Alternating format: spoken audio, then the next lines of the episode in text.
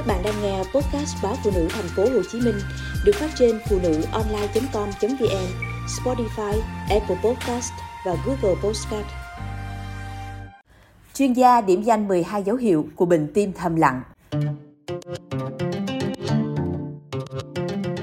Các chuyên gia tại London, Vương quốc Anh đã liệt kê các dấu hiệu đáng lưu ý của bệnh tim trong bài báo của The Sun. Theo đó, một số người có thể tiềm ẩn nguy cơ mắc bệnh tim nhưng không nhất thiết phải có bất kỳ triệu chứng nổi bật nào. Nhưng vẫn có một số dấu hiệu để bạn có thể phát hiện ra mình đang gặp vấn đề.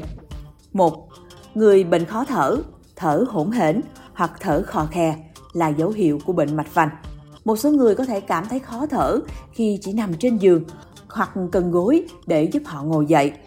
Có thể đó là dấu hiệu cho thấy bệnh suy tim đang phát triển. 2.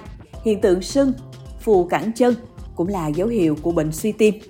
Điều này thể hiện sự tuần hoàn máu kém ở chân, thậm chí có thể do huyết khối làm tắc mạch máu ở chân. 3. Cảm giác tim đập nhanh. Đôi khi chúng có thể gây ra cảm giác đánh trống ngực, nhịp tim bị rối loạn. Đó có thể là nhịp tim đập nhanh hoặc thất thường hoặc cả hai. 4. Khi tim một người không bơm đủ máu lên não, người đó có thể cảm thấy lân lân và chóng mặt. Nếu rối loạn nhịp tim nghiêm trọng, người bệnh có thể bị chóng mặt hoặc bất tỉnh. Có những triệu chứng quan trọng như mất ý thức đột ngột, đánh trống ngực gây chóng mặt. 5. Hiện tượng máu lưu thông kém có thể khiến da chuyển màu xanh hoặc xám, đặc biệt ở ngón tay và chân do mạch máu bị thu hẹp hoặc bị chặn. Triệu chứng này phụ thuộc vào bệnh liên quan đến các mạch máu cung cấp cho da hay không, có thể dẫn đến bệnh động mạch vành. 6. Những người đàn ông suy giảm khả năng tình dục cũng có nguy cơ mắc bệnh tim. Rối loạn cương dương là triệu chứng phổ biến, có thể là dấu hiệu của động mạch không cung cấp đủ máu cho dương vật. 7. Hiện tượng mệt mỏi quá mức xảy ra khi quả tim không còn đủ sức bơm đủ máu đi khắp cơ thể. Mệt mỏi là triệu chứng phù hợp với bệnh suy tim. 8. Nú răng chảy máu. Vi khuẩn trong miệng có thể xâm nhập vào máu, gây viêm tim, dẫn tới nguy cơ đột quỵ. 9. Những chấm đen nhỏ dưới móng tay có thể là dấu hiệu của bệnh nhiễm trùng ở niêm mạc van tim.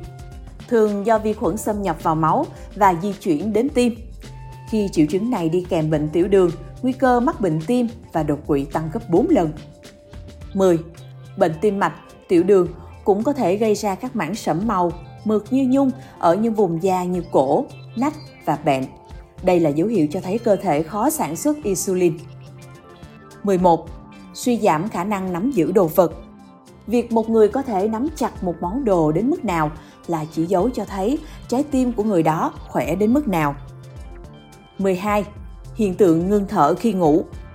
Khi tiếng ngáy của một người bị gián đoạn do ngừng thở có thể làm giảm lượng oxy lên não, khiến não gửi tín hiệu buộc tim làm việc nhiều hơn, làm tăng nguy cơ huyết áp cao, đột quỵ và suy tim.